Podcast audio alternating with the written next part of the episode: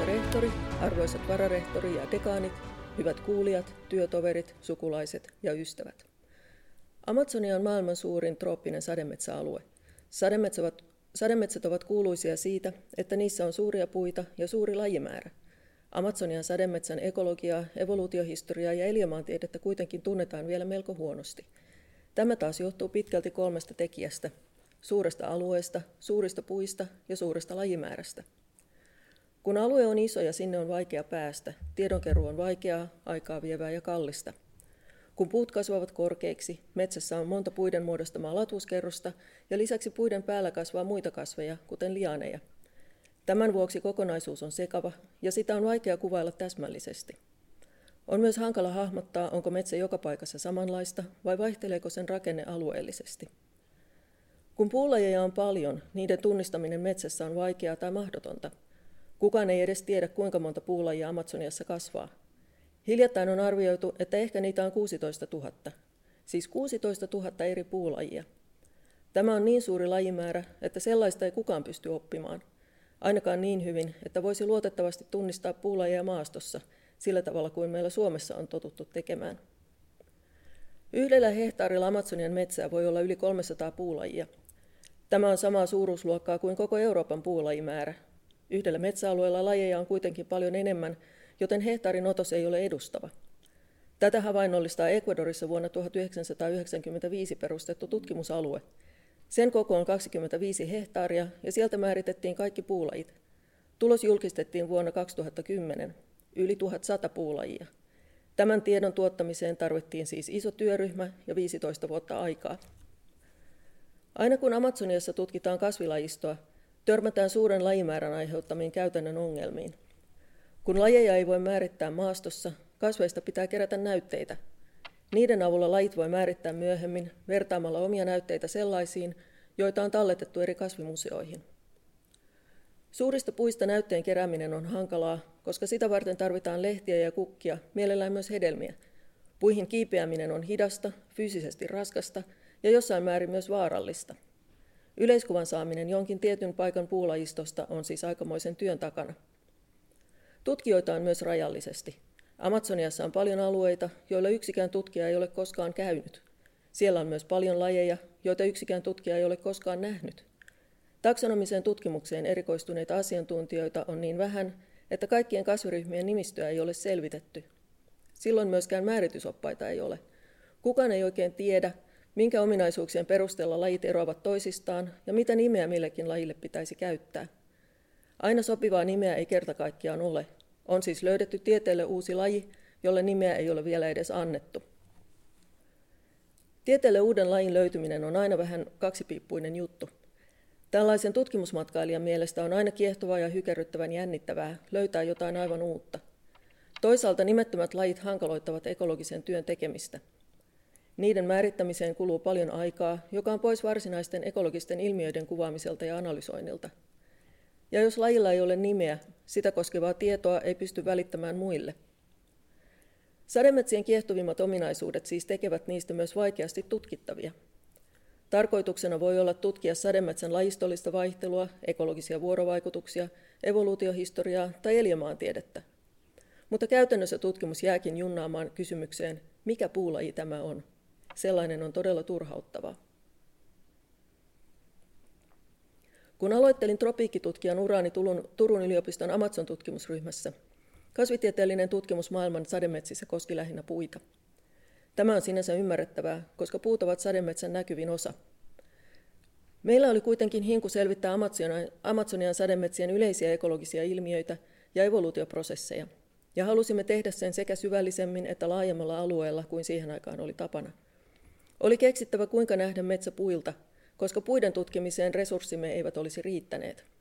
Tähän kehitimme kaksi tapaa, jotka ovat edelleen käytössä. Kerron niistä kohta tarkemmin, mutta sitä ennen pieni sivuhuomautus. Mietin tätä esitelmää tehdessäni, mitkä ovat Amazon-tutkimuksen kuumia kysymyksiä juuri nyt. Näitä ovat muun muassa seuraavat. Kuinka paljon lajisto vaihtelee Amazonian eri osissa ja eri mittakaavatasoilla? Mitkä tekijät ovat tärkeimpiä lajistollisen vaihtelun aiheuttajia? Kuinka paljon Amazonian geologinen historia vaikuttaa lajien nykyisiin levinneisyyksiin? Kuinka paljon Amazonian geologinen historia on vaikuttanut evoluutioon ja lajiutumiseen? Kuinka iso osa Amazonian suuresta lajimäärästä on syntynyt siksi, että kasvien eri populaatiot ovat sopeutuneet erilaisiin kasvupaikkoihin? Muodostavatko joet Amazonian leviämisesteitä, jotka vaikuttavat lajien levinneisyyksiin ja lajiutumiseen? Onko Amazonian alueellinen vaihtelu sellaista, että se pitäisi ottaa huomioon suojelualueverkoston suunnittelussa? Listaa katsellessa alkoi melkein naurattaa. Nämähän ovat aivan samoja kysymyksiä, joista intoilimme silloin, kun vielä mietin aihetta omalle väitöskirjalleni. Äkkiseltään voisi siis luulla, että emme ole oppineet mitään. Onneksi ihan näin ei ole. Niin kuin tieteessä usein, Amazon-tutkimuksessakin yhteen kysymykseen saatu vastaus herättää heti monta uutta, entistä tarkempaa kysymystä samasta aiheesta. Perustietoa karttuu koko ajan, joten vanhoihinkin kysymyksiin pystytään nykyään hakemaan täsmällisempiä vastauksia. Lisäksi tiedon alueellinen kattavuus on parantunut, joten johtopäätökset ovat yleispätevämpiä kuin ennen. Tärkeää on myös, että uudet menetelmät tekevät mahdolliseksi myös sellaisiin kysymyksiin tarttumisen, joista aikaisemmin voitiin vain haaveilla. Palataanpa nyt siihen kysymykseen, kuinka nähdä metsä puilta. Yksi mahdollisuus on helpottaa maastotöiden tekemistä. Päätimme kokeilla, voisiko suomalaista Kajanderin metsätyyppioppia soveltaa Amazoniassa. Kajander oivalsi, että varvut ja ruohovartiset kasvit kertovat sellaisista kasvupaikan ominaisuuksista, jotka ovat tärkeitä myös puille. Metsätyyppien ilmentäjälajeiksi hän valitsi yleisiä ja helposti tunnistettavia lajeja, kuten mustikan, puolukan ja kanervan. Lehtometsien ilmentäjälajeihin kuuluu myös saniaisia, kuten kotkansiipi. Suomessa metsiä luokitellaan kenttäkerroksen lajien perusteella siksi, että puulajeja on niin vähän, että niiden perusteella ei saa aikaan riittävän tarkkaa ja hyödyllistä luokittelua. Amazoniassa sama lähestymistapa osoittautui hyödylliseksi, koska siellä puulajeja on niin paljon, että niistä ei saa otetta. Samat ilmentäjälajit eivät tietenkään kasva Amazoniassa kuin Suomessa, mutta erilaisia saniaisia sielläkin on. Niitä on nykyarvion mukaan ehkä kuusisataa lajia. Silloin kun aloitimme, niitä arvioitiin olevan ehkä kolmesataa lajia. Sen määrän voi oppia tunnistamaan maastossa. Lisäksi saniaisia on helppo havainnoida ja kerätä. Saniaisista voi siis kerätä edustavan otoksen yhdessä päivässä, kun puilla samaan tarvitaan kuukausia. Yhden kasviryhmän kohdennettua otantaa on sovellettu muihinkin kasviryhmiin kuin saniaisiin, sekä Turun Amazon-tutkimusryhmässä että muualla. Esimerkiksi Medinillä kasveista, palmuista ja inkiväärikasveista on jo kerätty paljon tietoa. Näin on saatu monipuolinen käsitys eri kasviryhmien ja niihin kuuluvien lajien ekologiasta, evoluutiohistoriasta ja levinneisyydestä. Nyt näyttää selvältä, että kaikissa kasviryhmissä eri lajit ovat sopeutuneet eri tavoin Amazonian sademetsien sisällä havaittavaan ympäristövaihteluun. On valoisiin puukautumaukkoihin ja varjoisampiin umpimetsiin sopeutuneita lajeja. On puronvarsilajeja, kosteiden paikkojen lajeja ja kuivempien mäenharjojen lajeja. On erilaisiin maaperin sopeutuneita lajeja. Joillain lajeilla on hyvin täsmälliset kasvupaikkavaatimukset, toiset pärjäävät useammanlaisissa oloissa. Mikään laji ei kuitenkaan pysty joka paikassa kasvamaan. Käytännössä lajien esiintymistä ja levinneisyyttä määrittää se, mikä on sille sopiva kasvupaikka ja missä niitä on. Näinhän kasvit Suomessakin käyttäytyvät. Kasvien ekologia noudattaa siis varsin samanlaisia säännönmukaisuuksia Amazoniassa ja Suomessa. Jo se, että näin voi sanoa, osoittaa, että jotain on opittu. Aikaisemmin nimittäin arveltiin yleisesti, että runsaslajisissa sademetsissä pätevät eri pelisäännöt kuin vähälajisissa pohjoisissa metsissä. Ajateltiin, että sademetsien lajikoostumus määräytyy lähinnä satunnaisajautumisen kautta, eikä sillä olisi niinkään tekemistä ympäristötekijöihin liittyvien ekologeroiden kanssa. Osittain tämä johtuu siitä, että säännönmukaisuuksia huomaa vain, jos käytettävissä on riittävän edustava otos riittävän monelta paikalta. Sellaisen saaminen on vaikeaa, jos lajimäärä on suuri. Siksi onkin iso joukko kiinnostavia kysymyksiä, joista saa enemmän irti, jos keskittyy tarkkailemaan Amazonian metsien muita osia kuin puita. Tieteessä näin käy aika usein, ekologiassa erityisesti. Kun todellisuus on monimutkainen ja vaikea hahmottaa, jätetään pois ylimääräisiä yksityiskohtia. Näin päästään kiinni siihen, mikä on oleellista yleisten johtopäätösten kannalta. No se toinen tapa nähdä metsä puilta on ottaa askel kauemmas ja tarkastella metsää satelliittiperspektiivistä. Satelliittikuvista saa tarkkaa ja kattavaa tietoa siitä, miten paljon metsän latvuskerros heijastaa eri aallonpituuksia.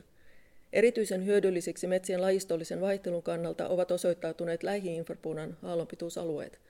Puut heijastavat näitä eri tavoin, riippuen siitä, minkälaiset lehdet niillä on, on kuinka suuret, kuinka puisevat ja minkälainen on lehtisolukon rakenne. Nämä ovat toiminnallisia ominaisuuksia, jotka vaihtelevat kasvupaikan mukaan.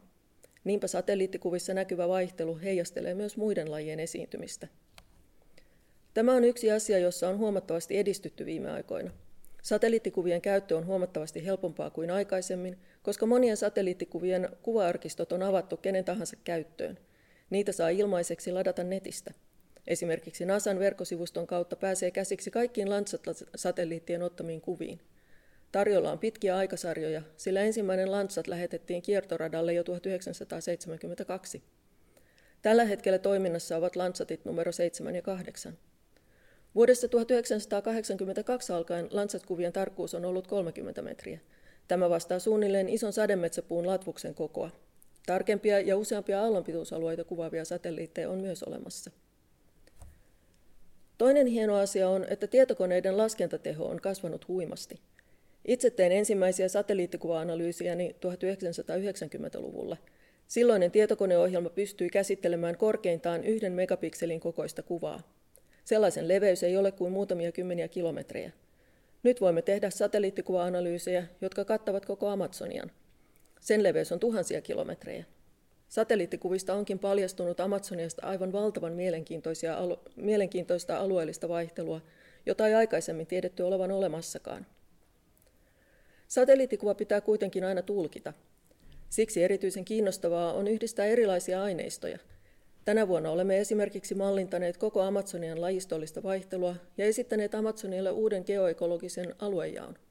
Näissä yhdistettiin satelliittikuvien ja ilmastomallien rasteridataa ja maastossa kerättyjä pistehavaintoja. Olemme myös testanneet satelliittikuvien käyttöä lajien levinneisyysalueiden mallinnuksessa, ja jatkossa tämän tyyppisiin sovelluksiin on tarkoitus panostaa entistä enemmän, nyt kun ne ovat tulleet mahdollisiksi. Kasvupaikkojen esiintyminen liittyy monin tavoin Amazonian geologiseen historiaan. Sekin on äärimmäisen kiinnostava tutkimusaihe, sillä Amazoniassa on geologisesti hyvin erilaisia alueita. On Guianan ylänköalue koillisessa, Brasilian ylänköalue kaakossa, uusi Andien vuoristo lännessä, jokien kasaamia sedimenttejä keskialueilla. Mioseenikaudella on ollut merenlahtea Länsi-Amazoniassa ja sen jälkeen joet ovat usein vaihtaneet paikkaa, joten siellä on hyvin dynaamista ympäristöä. Näissä kaikissa on erilaiset maaperät ja ne ovat kasvien kannalta hyvin erilaisia kasvupaikkoja. Niiden yhteyttä evoluutioon on siis mielenkiintoista miettiä. Meillä on nyt tarkempia menetelmiä sekä geologisen ajoituksen että lajien sukulaisuussuhteiden analysointiin. Vihdoinkin päästään selvittämään, ovatko lajit eriytyneet siksi, että ne ovat sopeutuneet erilaisiin ympäristöihin, vai siksi, että ne ovat joutuneet toisistaan eristyksiin. Näitä kysymyksiä tutkitaan juuri nyt innokkaasti, koska uusilla menetelmillä voimme entistä paremmin verrata elollisen ja elottomien Amazonian osien evoluutiota. Myös lajirajojen määrittely riippuu siitä, kuinka paljon tietoa on käytettävissä.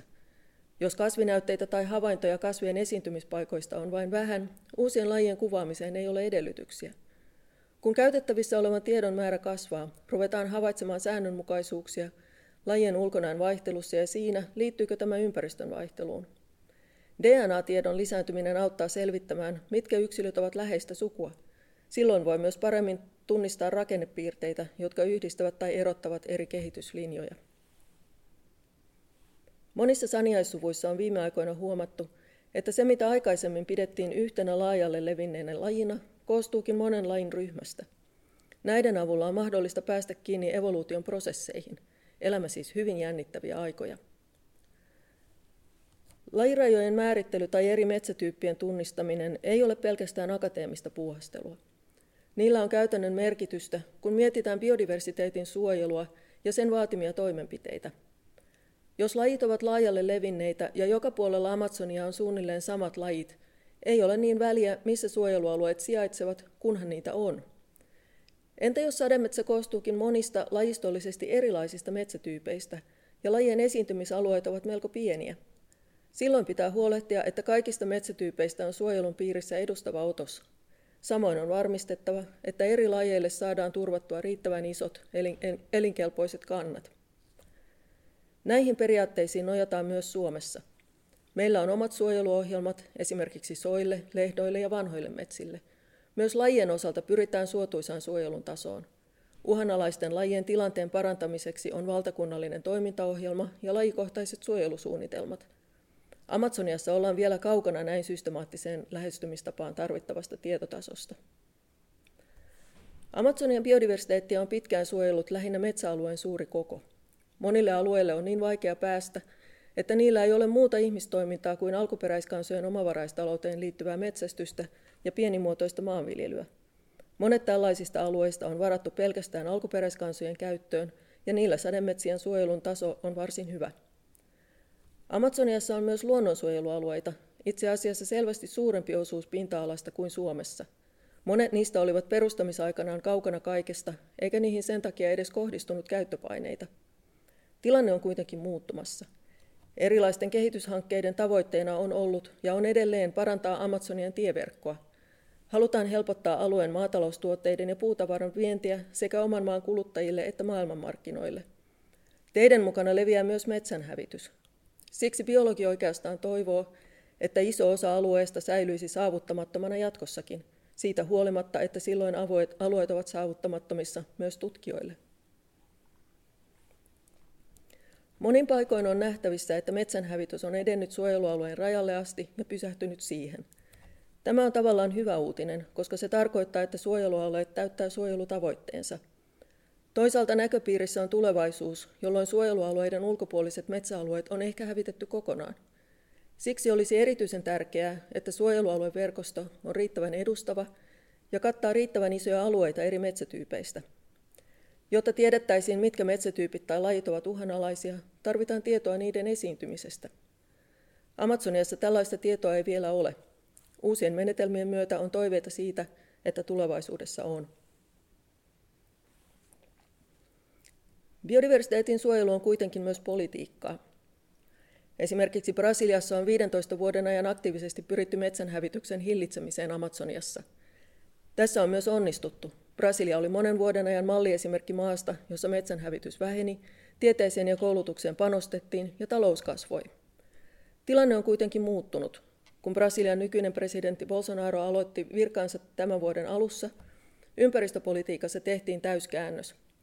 Bolsonaro on luvannut purkaa metsien suojelusäännöksiä ja kannustanut Amazonian alueella metsänraivaukseen. Laittomista metsänhakkuista ei enää jaeta rangaistuksia. Metsäpaloja ja metsänhävitystä onkin tänä vuonna ollut enemmän kuin edellisinä vuosina, ja alkusyksystä Amazonian laajat metsäpalot nousivat uutisiin myös Suomessa. Osa Bolsonaron toimista eivät kannata edes agrobisneksen toimijat. Ne pelkäävät mainehaittaa ja viennin vaikeutumista. Kuluttajien ostoskäyttäytyminen ja kansainvälisen kaupankäynnin sääntely ovatkin tapoja, joilla maan ulkopuolelta voi vaikuttaa ympäristön huomioon ottamiseen. Maailman rikkailla valtioilla on tässä suuri vastuu. Amazonian metsänhävityksessä on kyse hyvin paljosta muustakin kuin siitä, että puuston määrä vähenee. Tältäkin osin Amazonian tilanteella on yhtymäkohtia Suomeen. Meikäläisessä metsäkeskustelussa on viime aikoina keskitytty siihen, paljonko Suomen metsissä on puuta ja minkälaiset hakkuumäärät voisivat tulevaisuudessa olla mahdollisia. Riittääkö puuta kaikille suunnitelluille sellutehtaille? Kuinka suuri on metsien hiilinielu ja miten hakkuut vaikuttavat hiilinielun kokoon? Selvästi vähemmän on puhuttu metsien biodiversiteetistä. Näin siitä huolimatta, että aivan hiljattain on saatu huolestuttavia tietoja suomalaisen luonnon tilasta. Tänä vuonna julkaistun raportin mukaan Suomen lajeista suurempi osa on uhanalaisia nyt kuin oli edellisessä selvityksessä kymmenen vuotta sitten. Noin kolmasosa uhanalaisista lajeista elää metsissä, ja uhanalaisten listalle on joutunut sellaisia aikaisemmin yleisiä lajeja kuin hömötiainen ja viherpeippo. Myös lintujen ja hyönteisten yksilömäärät ovat vähentyneet, ja kasvilajisto on yksipuolistumassa. Suomessakin on syytä nähdä metsäpuilta, ja tässä on ajattelemisen aihetta meille kaikille.